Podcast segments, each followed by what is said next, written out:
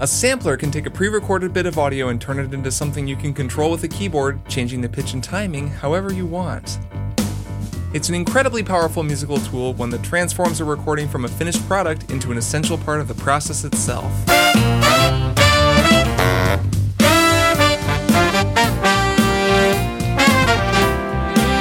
Welcome to Strong Songs, a podcast about music. I'm your host, Kirk Hamilton, and I'm so glad that you joined me to talk about music made with samplers, music made without samplers, and music made without samplers that was then sampled by a sampler. The episode you're about to listen to, and indeed this entire show, is supported entirely by listeners. Thanks so much to everyone who helps make this thing happen. There's Patreon and PayPal links down in the show notes if you'd like to chip in. And hey, I just added a new patrons only podcast feed for bonus stuff, so there's never been a better time to join. On this episode, we're going to be talking about one of the biggest records of the late 1980s and really one of the biggest pop records of all time when a superstar in the making teamed up with a powerhouse production duo to change the sound of popular music. I'm excited to get into it, so let's dial up the snare, layer the vocals, and get to it.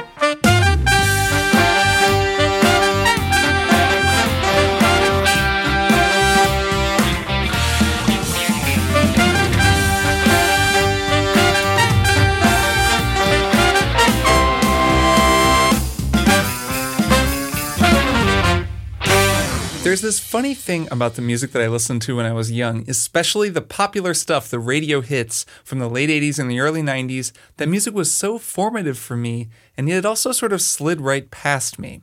All the youngsters out there won't really remember Casey Kasem. He was a DJ who every week counted down the top 40 tunes in America on his show, American Top 40, and then in the late 80s he switched to his own show, Casey's Top 40. I listened to him pretty regularly as a kid, and for a while I really kept track of how everyone was doing. I kind of tuned in and followed the fortunes of my favorite songs.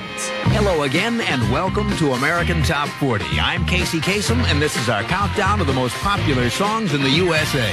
These are the 40 biggest hits of the week, right out of Billboard's nationwide. Listening to Casey Kasem meant I listened to a lot of popular music during that time period, but it was well before I had any real critical listening skills. I just had a pretty good ear. I knew what I liked. I just hadn't really developed it very much. There was some amazing music from that era, and every time that I return to pop music from that time period, like the late 80s, the early 90s, I'm struck by how interesting, experimental, and exciting it is. It's something I felt when I was making my episode on Prince's Kiss. That's a song that came out in 1986. Will I ever run out of excuses to play the intro from that song on this show? Probably not. So Kiss was a song that I was very aware of when I was younger. It was on the radio. I was pretty young when it first came out, but it was still on the radio when I was a little bit older and listening to music. But I was never really that aware of how musically cool it was until I really went and picked it apart, similar to other songs that I've done from that era, like Annie Lennox's Walking on Broken Glass.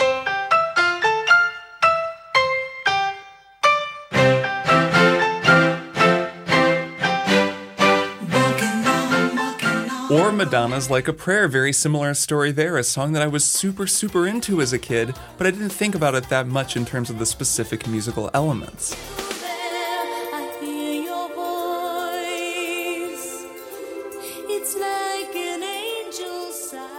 I knew abstractly that the songs that came out of the radio had been created by actual humans, but it was just that. It was an abstraction. It wasn't until almost 30 years later that I'd sit down and really learn the song and realize how great it was. But of all the recording artists I listened to as a kid in the late 80s, few were as ubiquitous or had as strong an impact on me as the artist we're going to be talking about on this episode. Like I said, I knew what I liked, even if I wasn't able to fully articulate why. I couldn't tell you if I was hearing an acoustic piano or a synthesizer, a drum machine or a drum set. I didn't know if I was hearing swing or rock or funk, what kind of feel it was, how the thing was arranged, who produced it, and why and how. I didn't have any sense of the lineage and the creative connective tissue between one song and another. I just knew what I liked, and when I liked something, I listened to it ceaselessly.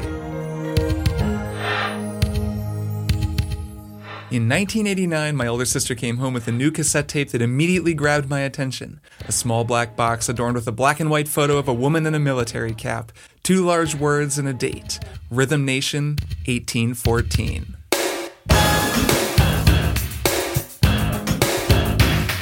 The cover of that tape also had a name Janet Jackson, a singer who would loom large over my musical development in ways I didn't even internalize until many years later. So today, let's return to the Rhythm Nation and take a closer look at one of my favorite songs on that album the beautifully hip dance floor stomper, Love Will Never Do Without You.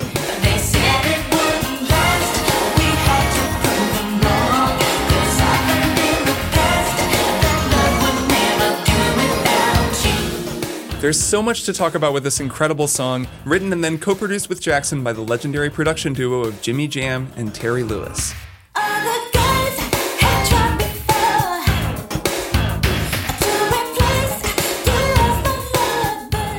If you'd asked 12 year old me my favorite musicians, I almost certainly would have listed Janet Jackson among them. I would not, however, have listed James Harris III or Terry Lewis, but those two guys, Harris going by the moniker Jimmy Jam, were in fact just as responsible for the Janet Jackson songs I loved as the woman who sang them.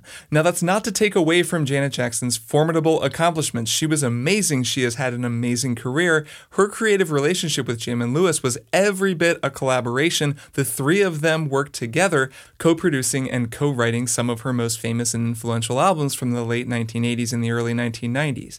But in recent years, I've become more and more aware of Jam and Lewis's contributions to American music beyond just Janet Jackson. I mean, they made all kinds of incredible stuff. Listening back to their work with Janet is just amazing. I've been listening to Control and Rhythm Nation nonstop for the last couple of weeks, and you gotta listen to these albums. There's so much going on. It's so cool. It's so timeless. It could come out today, and it would sound exactly right.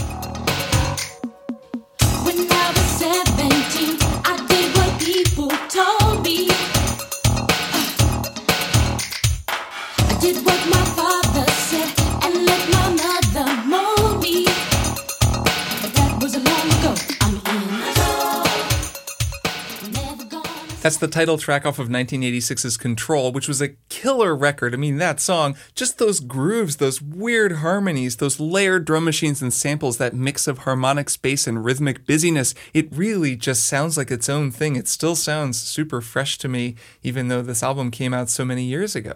So, Control was the album that launched Janet Jackson's career as a solo artist. She'd had two albums before that, those did fine, but Control was this whole other thing, and a lot of that was Jimmy Jam and Terry Lewis. Jam and Lewis came up working with Prince in Minneapolis, and they're a big part of what's called the Minneapolis sound. They were also big contributors to a broader style of music called New Jack Swing, which was popular through the 80s and the 90s. You heard New Jack Swing music everywhere, artists like Bobby Brown, Boyz II Men. I always think of Bell Biv DeVoe's Poison, which I used to play in a cover band. It's a classic sort of New Jack Swing sound.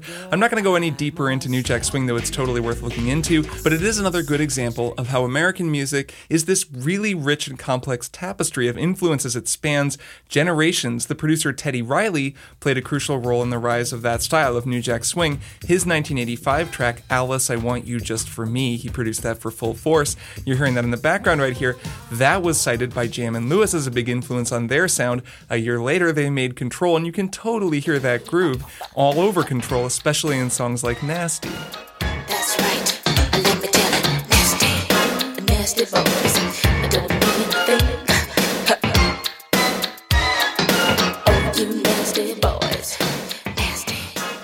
So, Control was a massive hit in 1986. It had multiple number one singles, and Jackson, Jam, and Lewis really took their time with the follow up. Three years, which is a really long time, really, in any era, but a particularly long time then when people were making albums much faster than that.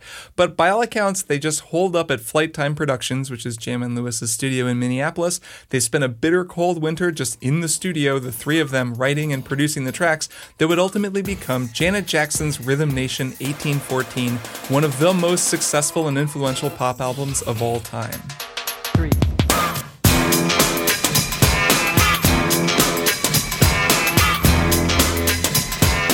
So, just a few bars into the opening track after my sister popped on the cassette, I was so drawn in. I didn't know what I was hearing, I just knew that I really liked it.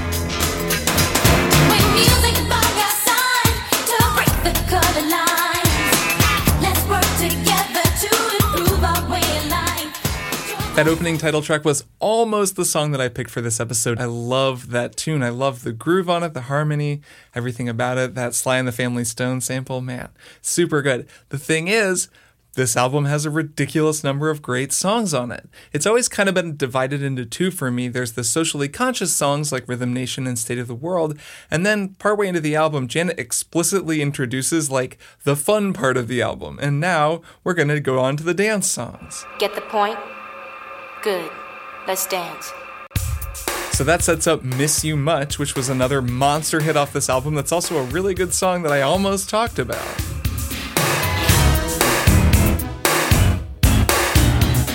So I knew I wanted to talk about Janet, Jam, and Lewis. I was pretty sure I wanted to do something off of Rhythm Nation, but I still wasn't totally sure what song to pick. So I listened to the album all the way through, and in the end, one song did wind up sticking out to me. Was a song that started like a ballad, but then it quickly shifted gears to become something a lot stranger and a lot funkier. Those early gear shifts became a hallmark of a chimeric banger that absolutely refuses to stay in one musical mode any longer than it has to. So it became clear that this song, Love Will Never Do Without You, was perfectly emblematic of Jam and Lewis's rambunctious writing and production style, while also serving as a real vocal showcase for Janet Jackson. No one song could sum up an album like Rhythm Nation, but this one comes pretty close.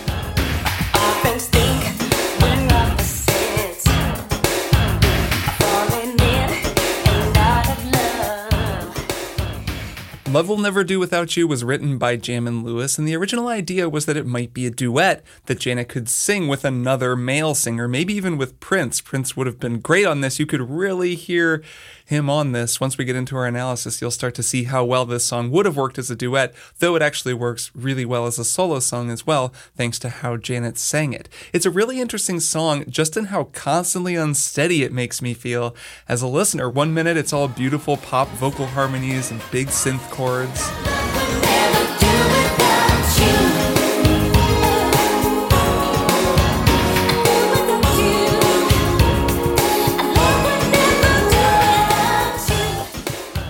Next, it's a full on group chant bacchanal.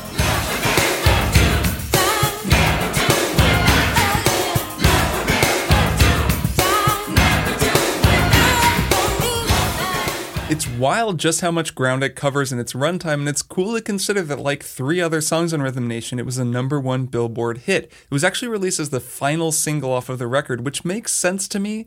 Just in terms of stylistic gear shifting, it's the most complex song on the album. So let's get into it, starting with the intro, which in the course of about 25 seconds moves through three distinct musical spaces. There's space one, this beautiful synth part.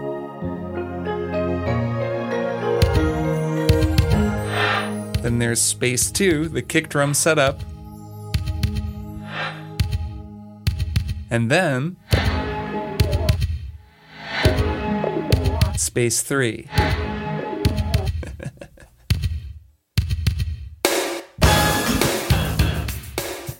Let's start with that lovely synth intro. This song is in the key of A flat major, which is actually true of all three of the big love song dance numbers on Rhythm Nation Miss You Much and Escapade are both also in A flat major, so that's probably a pretty good key for Janet to sing in, or at least that's my guess as to why they're all three in the same key. The chords here are the same as the chorus, so this is kind of the central chord progression of this song. We start in the relative minor to A flat major, so that's an F minor chord, and then, like a lot of pop songs, it revolves around just a few more chords. The one major, which is A flat major, the six minor, which is F minor, the 4 major, which is D flat major, and the 5 major, E flat major. There is one other chord that plays an important role in this turnaround, and that's the 2 minor, B flat minor. That chord turns up every time the chorus phrase ends, and it's a little bit different. It adds a little bit of spice and sort of richness to this chord progression. So we start on F minor, then we go to the 4 chord, D flat, then back to F minor, then 2 minor, 5,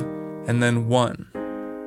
However, they're doing something a little bit more specific and interesting on those chords, and specifically with the melody that they're playing uh, on the right hand. Since if you notice, the example chords I just played sounded a lot more generic than what's actually on the record.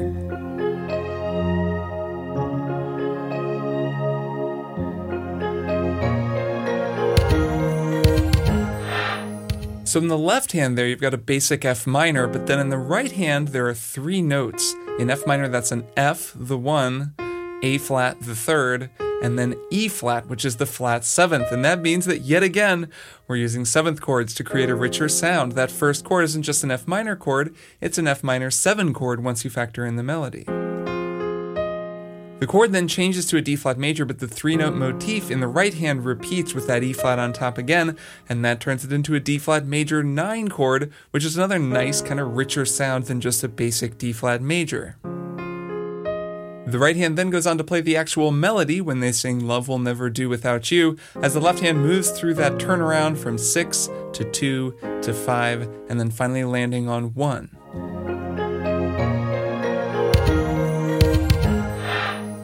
Now, of course, they're not playing a piano. Jam and Lewis used a lot of pretty cool synthesizers on this album and on all of their albums.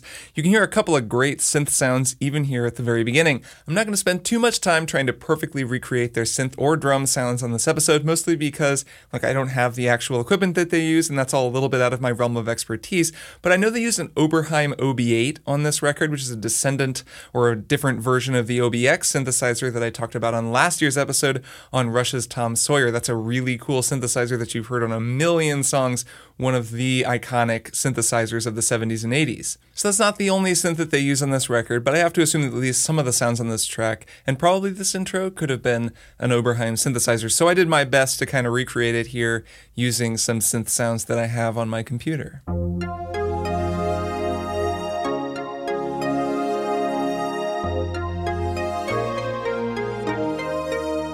So I actually just layered two synth parts there in that little recreation. There was the electric piano motif, that's the kind of main motif, playing the melody that I was talking about on the left and the right hand. But there's a second sound on top of that. It's this broader, sort of stretchier synth with a lot more reverb and a kind of longer release. It keeps climbing up to this B flat, and then it does a really nice counter melody, kind of climbing down during the turnaround at the end. It adds a really nice quality to the overall sound.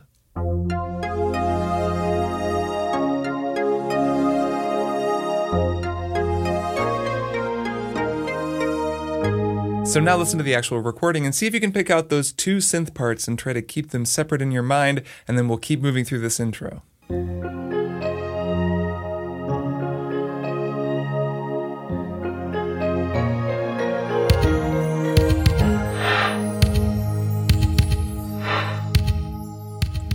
So now that you've kind of warmed up your ears by listening to those layered synth parts, I hope you're already starting to hear just all of the different layers, like how much is going on just in this intro. It's a really rich recording overall to the point where I'm just like not going to be able to break down every single little sound, every little bit of ear candy that Jam and Lewis have stuck in there in various places because there's way too much.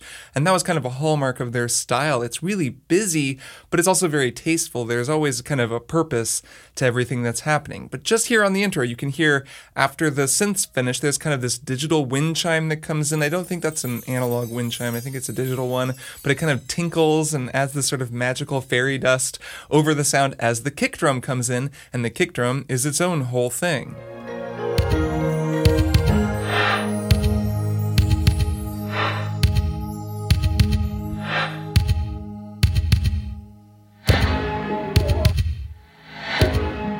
So now the kick drum, there are a lot of classic 80s drum sounds on Rhythm Nation, and really those sounds kind of became classic, at least in part because they were on Rhythm Nation. Though Jam and Lewis had already been establishing a sort of, you know, vocabulary of drum sounds that were becoming pretty iconic. So on Control, they use a LinnDrum, which is a really common drum machine from the 1980s. I talked about that actually on last year's episode about Prince's Kiss. He also used a LinnDrum on that recording to get all of those drum sounds on that. However, on Rhythm Nation, they switched to a new drum machine, an EMU SP1200. That's another classic drum machine that's a sampler. It has a pretty different sound. It's all about the kind of lower, kind of degraded samples because it has a lower sample rate. Um, I don't have one, I'm not a sampler expert, but uh, that's kind of why it sounds the way that it does. And it's really associated with classic hip hop from that sort of 80s, 90s golden age of hip hop.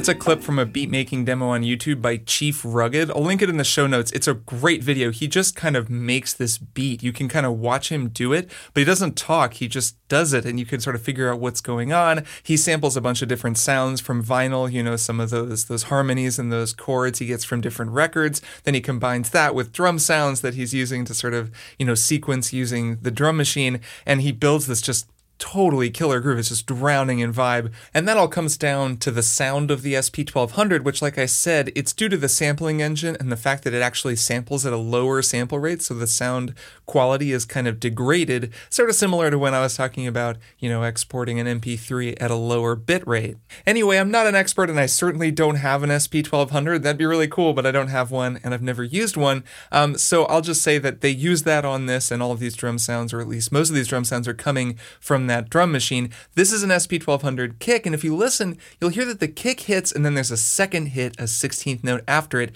Gives it this sort of heartbeat sound. Boom, boom, boom, kind of like that.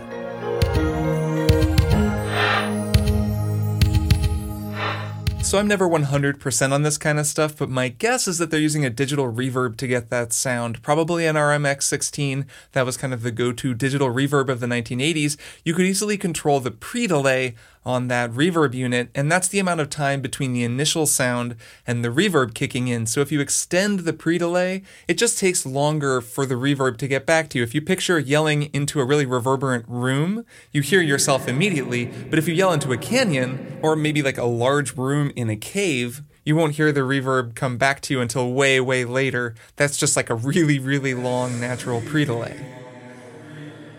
So the RMX16, that's a digital reverb and it makes it very easy to tweak the pre-delay. You can just measure it out until it's right where you want it. So I'll just take a basic, you know, SP1200-ish kick drum sound like this.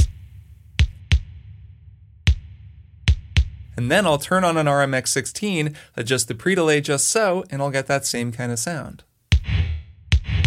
Yeah.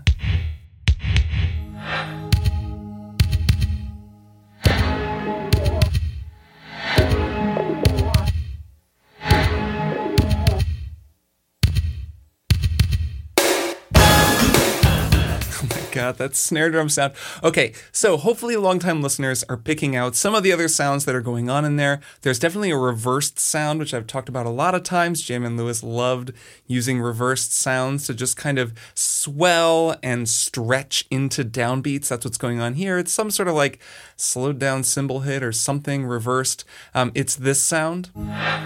That actually sounds the same going forwards and backwards. I tried reversing it. It basically sounds the same, but it still sounds like a reversed sample to me. There's also this other funky sample that comes in. It's kind of stereo panned wah wah, like and then there's that one of a kind snare drum sound that sets up the downbeat and then the downbeat actually features yet another really famous sample. I want to get into that groove though, so let's listen to this intro one more time and just open up your ears and try to take it all in. It's a very chaotic musical landscape. There's already a whole lot going on, and there's just going to be more as we get going. But see if you can hear everything we talked about those layered synths at the beginning, followed by the wind chimes on top and that bouncing pre delay reverb kick drum down low, the introduction of that reversed effect and that wah wah sample, and finally that snare hit into the downbeat which lands, like I said, on another very famous sample. All right, ears on, here we go.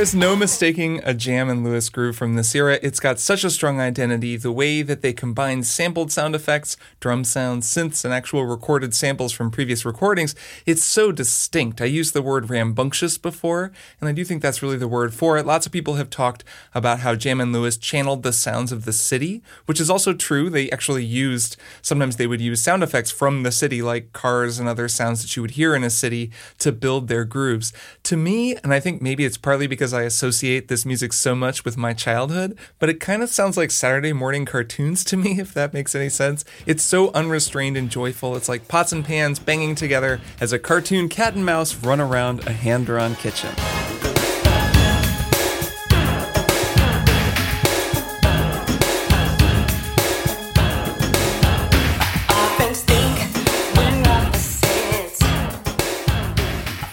So this groove, it's a really distinct groove. It's put together out of a lot of different samples and instrumental parts and pieces. Let's rebuild it. First of all, there's that snare drum. It's some kind of killer snare drum sample. It's put through a kind of a gated reverb so that it blasts out to the sides and then that reverb cuts off with that gate. So it gives it this really nice kind of explosive feeling each time it hits. Rather than try to recreate it, though, I just grabbed it from the recording and put it into my own sampler, mwahaha, and now I can play it whenever I want. As far as I can tell, the kick drum is doing the same thing that it was doing during the intro. It's still got that kind of bounce back digital reverb on it. So that's the thump, the kick drum, and the pop, the snare. What about the sizzle? Well, the sizzle is provided by a hi hat sound. It's panned over to the right. It's sort of a mix of samples. They play this kind of jumpy 16th note figure that's got some 16th rests in there as well. And that just sort of adds some subdivision and chops things up as a sizzle is wont to do, adding more subdivision in between the thump and the pop. So let's start our recreation there with the thump, the pop, and the sizzle. Let's hear those three elements together.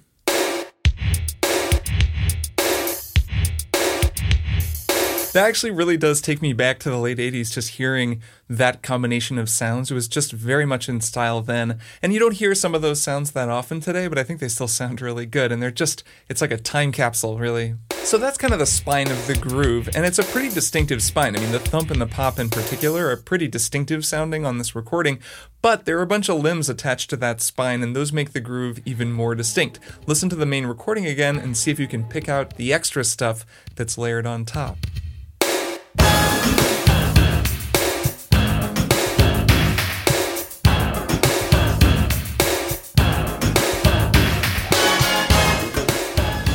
So first there's that sound on the downbeat, which I referenced earlier, and it sounds for all the world to me like an orchestra hit sample.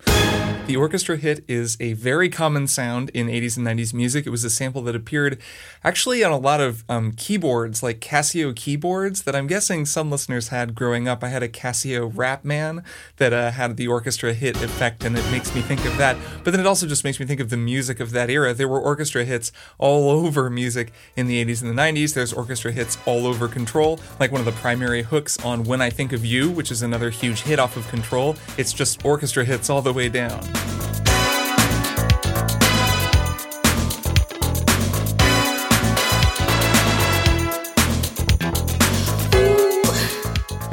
Man, what a good record. Janet Jackson had a lot of good records.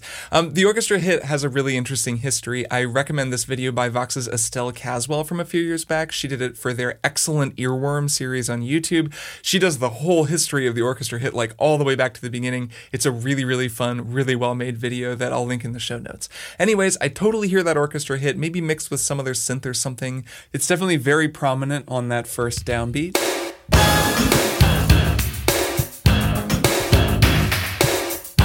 Here's the thing though, I'm pretty sure that I hear that sample or one like it a lot more commonly used in this recording than just when it's used as an accent downbeat, which is, you know, really clear. It's kind of in the front of the mix. I also am actually kind of hearing it uh, down in the kick drum. This is just me kind of going off of my ears. I'm not totally positive, but I hear the sound of the orchestra hit down in the kick on a low A flat, kind of providing a bit of the bass of this because when you listen to the groove, it's actually a little bit nebulous what's going on on the bottom and what's providing the harmonic bass of this recording.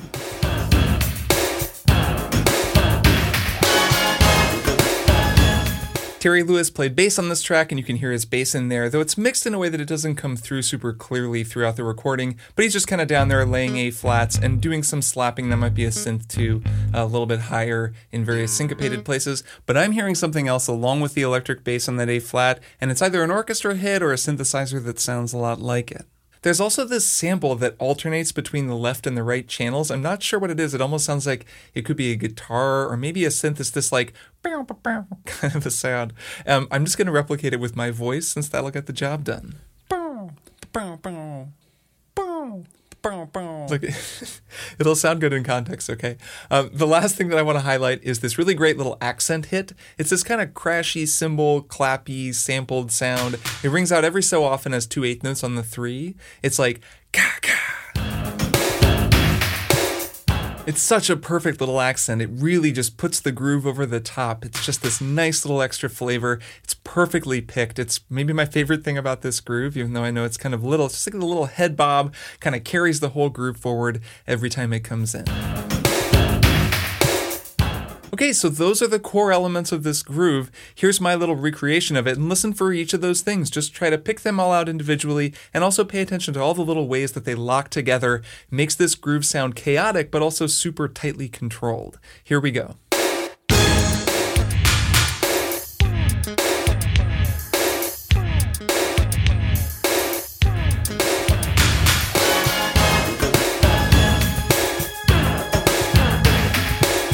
All right, well, that's the backbone of the song. Let's get into the first verse.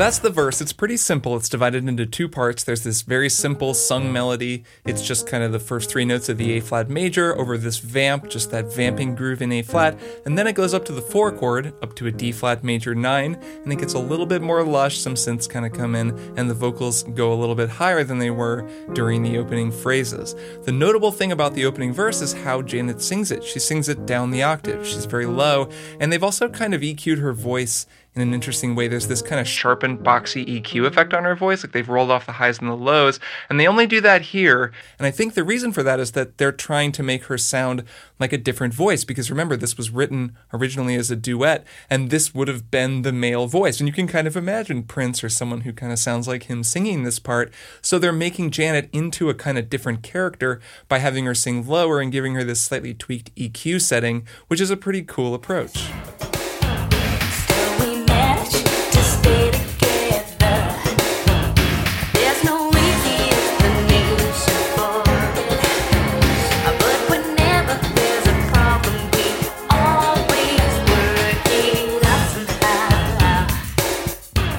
So it's really in that second part of the verse where they go to the four chord, that D flat major nine. That's where they introduce the first hints of the kind of lush pop sounds that this song incorporates, but always very judiciously. It's never enough to get too far from that underlying groove, just enough to leave me wanting more. I always want more from this song, and I actually think that's kind of a cool thing about it. So I can't quite pick out everything that's happening here. There's some synth pads that just kind of flesh out that D flat major 7 sound. I hear there's kind of a piano, there's some kind of a piano sound that comes over on the right.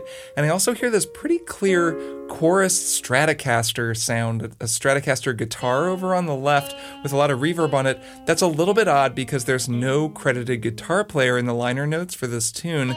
Um, but that sound actually turns up at a few crucial points, including here. So either somebody played guitar and they went uncredited, or this is a sampled guitar. It could be either. Either way, it adds a nice, just little bit of that 80s pop sound, the way that a Strat in the second pickup position just has a certain sound. Um, I talked about this on my episode about Madonna's Like a Prayer, for example. It's just a sound, especially with a little bit of chorus, that you would hear all over the place in pop music of this era. So it's really identifying that we're sort of in a more luscious pop sound just for these few bars while we're on that D flat major 9 before they transition back to the A flat into that just that vampy groove in A flat. So listen to that four chord again and I'll play along with that guitar counter melody and just try to hear all those new little layers that they've introduced harmonically before they transition back to the more sparse groove oriented A flat thing. Here we go.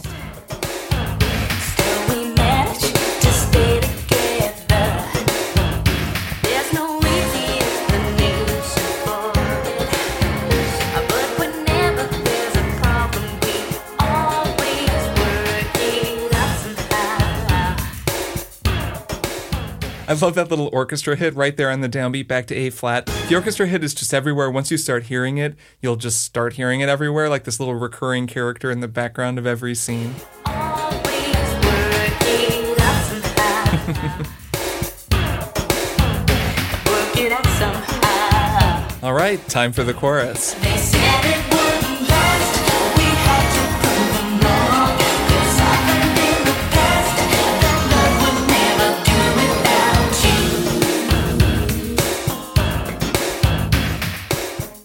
So, like everything else on this song, the layering on that chorus is really nuanced and interesting. Harmonically, it's pretty straightforward. It follows the same chord progression as the intro that we already went over. They say it wouldn't last, goes into F minor.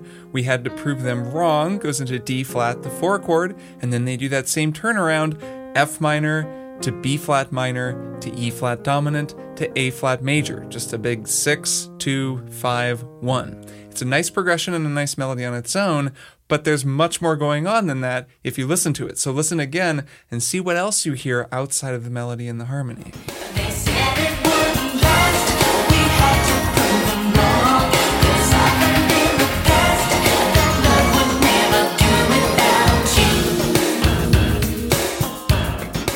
Super hip, really lovely stuff. The most striking thing is those backup vocals pan to the left and the right. I believe that's all Janet Jackson, just multi tracked. Before we get into that, though, there's actually one other thing going on that I want to point out.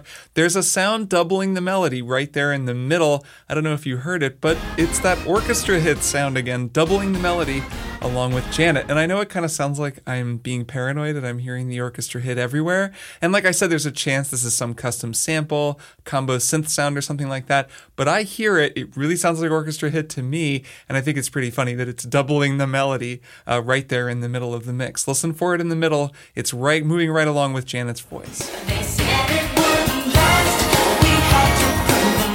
I'm not crazy, right? It's in there.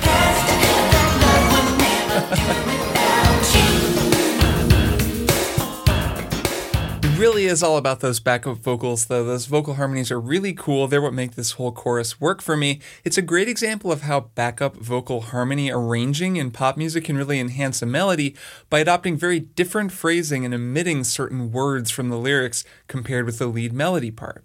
So if you think of straight one to one vocal harmony, what I kind of think of as parallel vocal harmony, you imagine something where all of the singers are singing the same words with the same rhythms, they're just singing different notes, and that adds harmony. To go back to another old episode of Strong Songs, the vocal harmonies on Fleetwood Mac's The Chain are a great example of this. It's a more parallel approach to vocal harmony.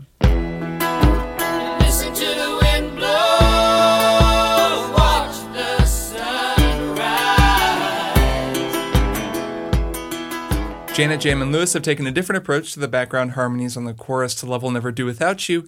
Rather than singing last on they said it wouldn't last, it's just kind of la that becomes an even softer kind of ah, and it just keeps going on that sound through the second phrase. We had to prove them wrong. That's actually just ah in the backups.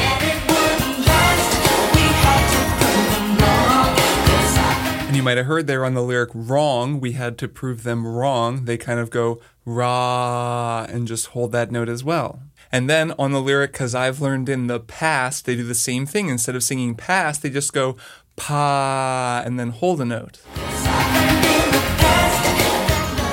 So, right up until the lyric, Love Will Never Do Without You, there's so little going on in the backup vocals in terms of consonants or lyrics that they almost function more like synth pads pan to the left and the right.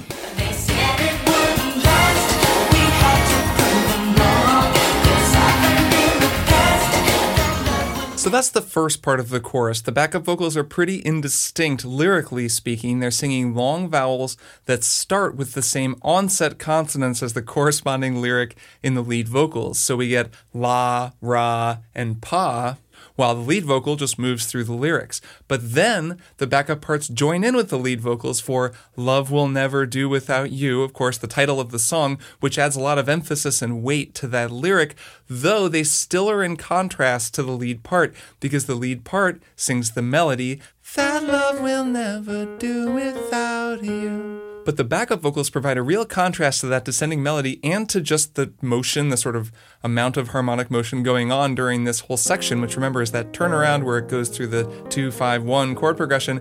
The backup vocals just hold this single unmoving chord through the whole thing as they sing that lyric. It's a really cool way of coming together with the lead part while also still providing contrast. Listen to that part and pay attention to how the lead melody has a lot of vertical motion while the backup vocals stay in one place.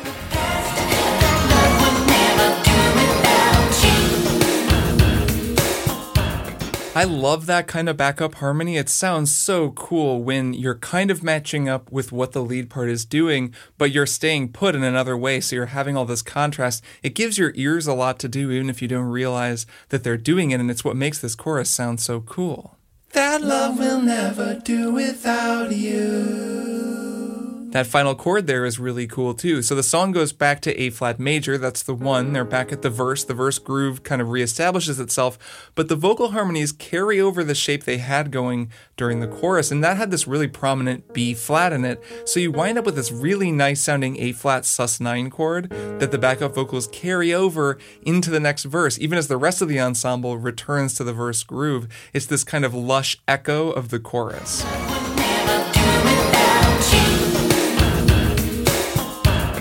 Just some really tasty vocal arranging. So let's listen back to the chorus one more time and really focus on all the stuff I just talked about. Try to hear how there's that orchestra hit kind of sound doubling the lead melody, but really focus on those backup parts. They're panned to the left and the right, how they start wide and out of focus, just singing la, pa, and then they snap into focus around the title lyric, Love Will Never Do Without You, and then they carry over this suspended chord, this A flat sus 9, onto the downbeat and into the groove for the next verse.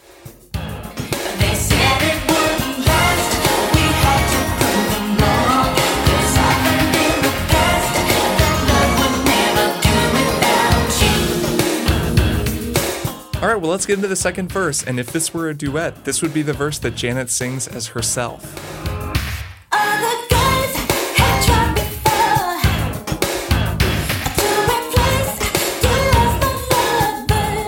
So, yeah, this second verse is Janet singing as herself. The first verse was conspicuously gender neutral when you think about it in terms of the lyrics. The second one isn't. She sings, Other guys have tried before to replace you as my lover. She sings, Boy, it's you, I can't do without.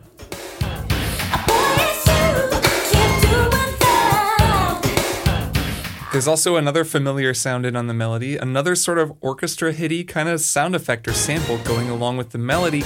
It's sort of adding body to the sound of the melody now that Janet is singing up the octave. It doesn't play every note, it's more like the fulcrum points on the melody, but it's it's very present in the mix. Listen for it.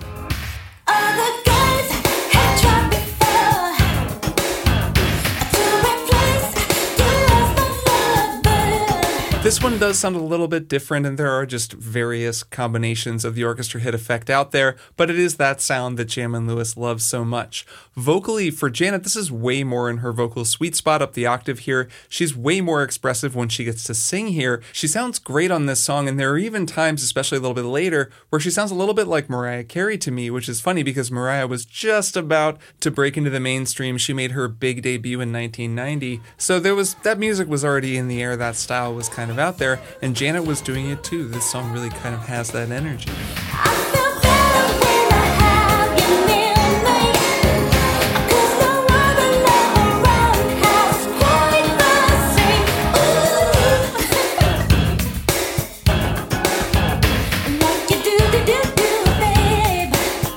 Oh man, I love that so much. I love that laugh. I love how that's a kind of a call to the organ riff, and it, it really kind of feels like Janet playing around with Jam and Lewis, just the way that she laughs. Then the organ kind of plays over on the left. And then that's just capped by that little high cymbal hit that I love so much. Then Janet does that little freestyle like you do do do do baby. Like you do, do, do, do, babe. This perfectly timed sequence of four things laugh, organ, cymbals, vocal freestyle. It's a real moment that they captured. Each thing just bounces off of the previous thing, and it's a great way to end the verse and set up the next chorus.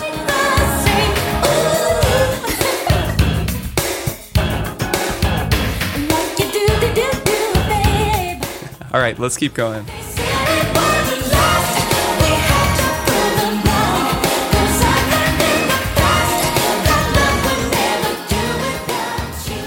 This second chorus is much more intense and higher energy than the first chorus, and it's entirely because of where Janet is at vocally. She's now singing up the octave, so she's singing this whole chorus up the octave as well, which is a lot higher. She's also adding a lot of those sort of percussive utterances that her brother was so famous for. She's doing something very similar, that like, ah, at the end of a phrase. So compare the energy on the first chorus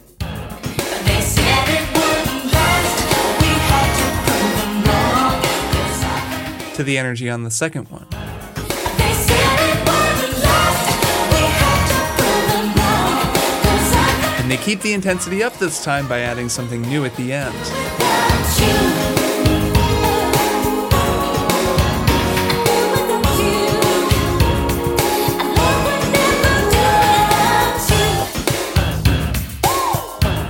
Okay, so those four bars, that post chorus that comes in after the second chorus, that is my favorite part of this entire song. It's the part of this song that when I listened to this again for the first time in I don't know how many decades, it just immediately grabbed me. My ear remembered where it was going, and I could remember how it felt to listen to this when I was a kid, when I was like 10 or 11 years old.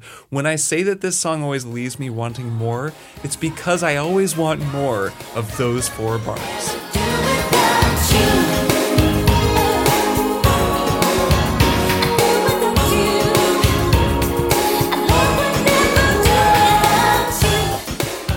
It's such a killer homecoming section. The chorus resolves to an A flat major, but then they go into this new chord progression, a descending thing. It starts on A flat major, then it goes to A flat over G flat, then D flat over F, and then it sounds to me like they go to D flat minor, the four minor, so a D flat minor over E. As they do that, there's this lovely descending keyboard melody that just repeats these four notes walking down the A flat major scale. That nice stratty guitar sound is over on the left too, and the backup vocals are in as well. They're just singing descending, but then on that final chord, they do this ah, and they come out of that four minor. It's so beautiful.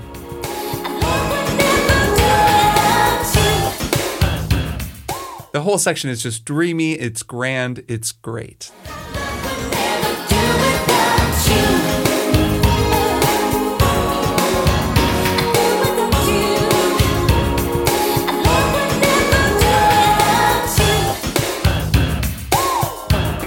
So from there, it's time to circle all the way back around to the intro for the first of several group sing breakdowns.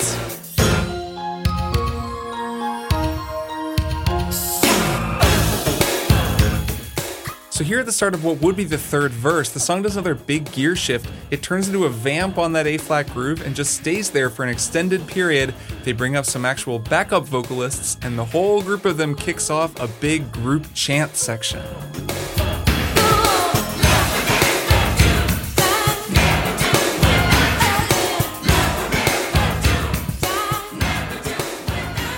So this part of the song is funny because I don't actually have a whole lot of analysis to do on it, like on the specifics of what they're doing. I do love how they've arranged and mixed it. Some of the vocals have what sounds almost like a filter or an octave dropper or something. It gives it this otherworldly, very funky effect. This part in particular really could be a Prince song. But mostly it's just really interesting structurally because it's not the third verse. I mean, ordinarily a song would go to a verse here or maybe a bridge. It's kind of a bridge, I guess, but it's really just a breakdown with this big weird chant that goes on for a while, like the A chant. It's love will never do. That one is kind of the first chant.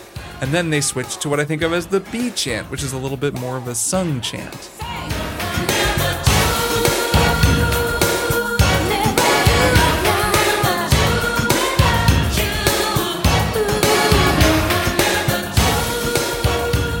It rules and they really let it go. I mean, this thing just hangs out for a long time. They just are leaving space for people to dance, to really get into it, for everyone to chant along. I'm sure that when Janet does this live, everybody sings along with this part. And after yet another go round through the intro, they return to the chant again. Janet sets it up in a pretty sassy way.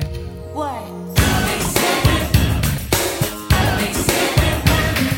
Then on this second chant breakdown, there's an unexpected trumpet cameo.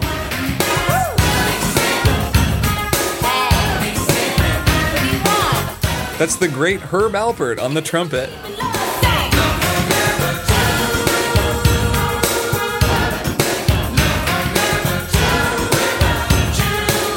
I mean, this is just a party. Like, this song is totally transformed into something very different and very fun. So they just ride this out until there's nothing left to do but bring it back to the chorus.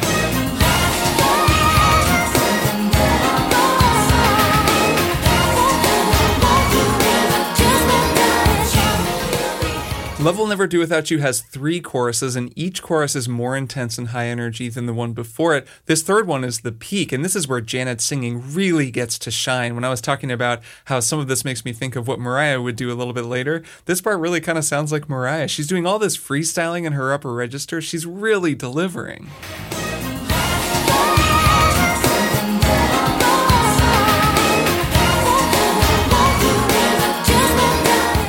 She's spitting out so many great ideas here. She's just keeping the energy going, mixing things up, eventually overdubbing and harmonizing with herself.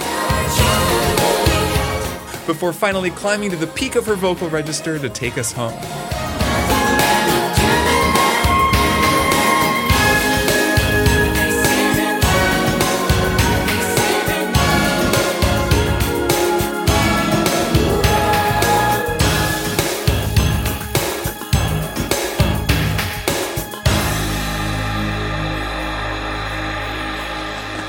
And that's it. That's the end of the song. But man, let me tell you, I never want it to end there. I can never remember being satisfied by that ending because I want that final descending post chorus to just go on forever.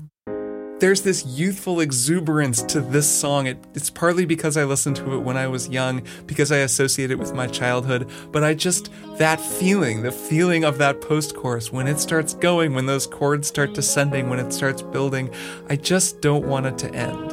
And I wouldn't presume to change the song, just like I can't change the past. Like I can't go back and extend those moments when life was new and music was pure joy.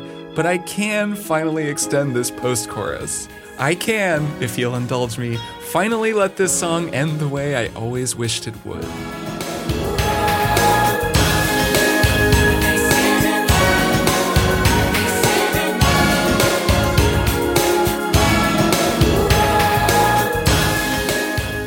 But you know, there's one more thing this outro could use. I think it could use a sax solo.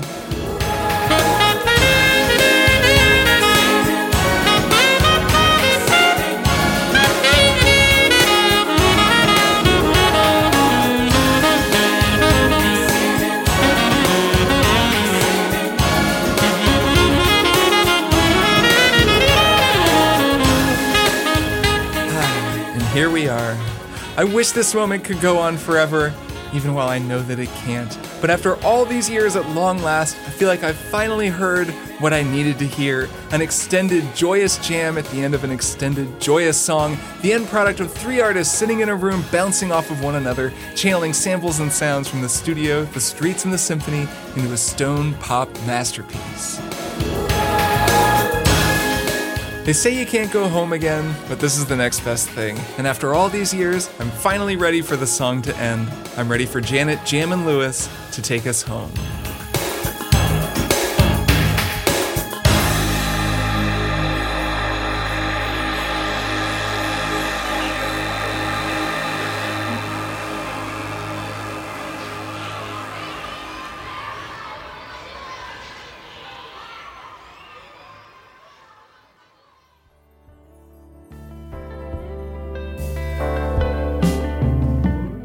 That'll do it for my analysis of Janet Jackson's Love Will Never Do Without You, one of my favorite of the many, many classics that she made with the great duo Jimmy Jam and Terry Lewis. I hope you enjoyed this episode, and if you did, you'll consider spreading the word and telling someone about it. I always feel like more people should be listening to this show, and that there are people out there who would like this show if they heard it, but they just don't know about it yet. So if you know someone like that, well, you know what to do. Tell them about it. And then they'll like the show and they'll think of you every time they listen to it, and they'll be like, wow, my really good friend told me about this cool show that I like. Thanks to all of my patrons and other supporters. This is a totally listener supported show, as I always mention. I recently posted my first Patreon bonus episode in the Patreon bonus podcast feed. It's just a short little take on the new Muse 20th anniversary remix of Origin of Symmetry. That was fun to do. And if you want to hear that and get more little bonuses like that down the road, go to patreon.com slash strong songs to sign up. You can also directly donate via PayPal if you're not into the recurring payment thing. A few people had requested that, and there is now a PayPal link down in the show notes. Next episode will be a mailbag, so send me your best musical questions to listeners at strongsongspodcast.com. I always love to hear whatever musical things you all are wondering about. I haven't gotten as many new outro soloists here in year three. COVID has definitely made it harder to find new folks to record with, but I definitely would like to feature some new voices in the future, so hopefully there will be some new outro soloists at some point in the future here. But at least in the meantime, I've got some pretty good solos saved up that I can reuse. Speaking of that, this episode's outro soloist is my buddy Dan Nervo on the electric guitar, one of the first solos anyone recorded for this show, so stick around for Dan, and I'll see you all in two weeks for more strong songs. Friends.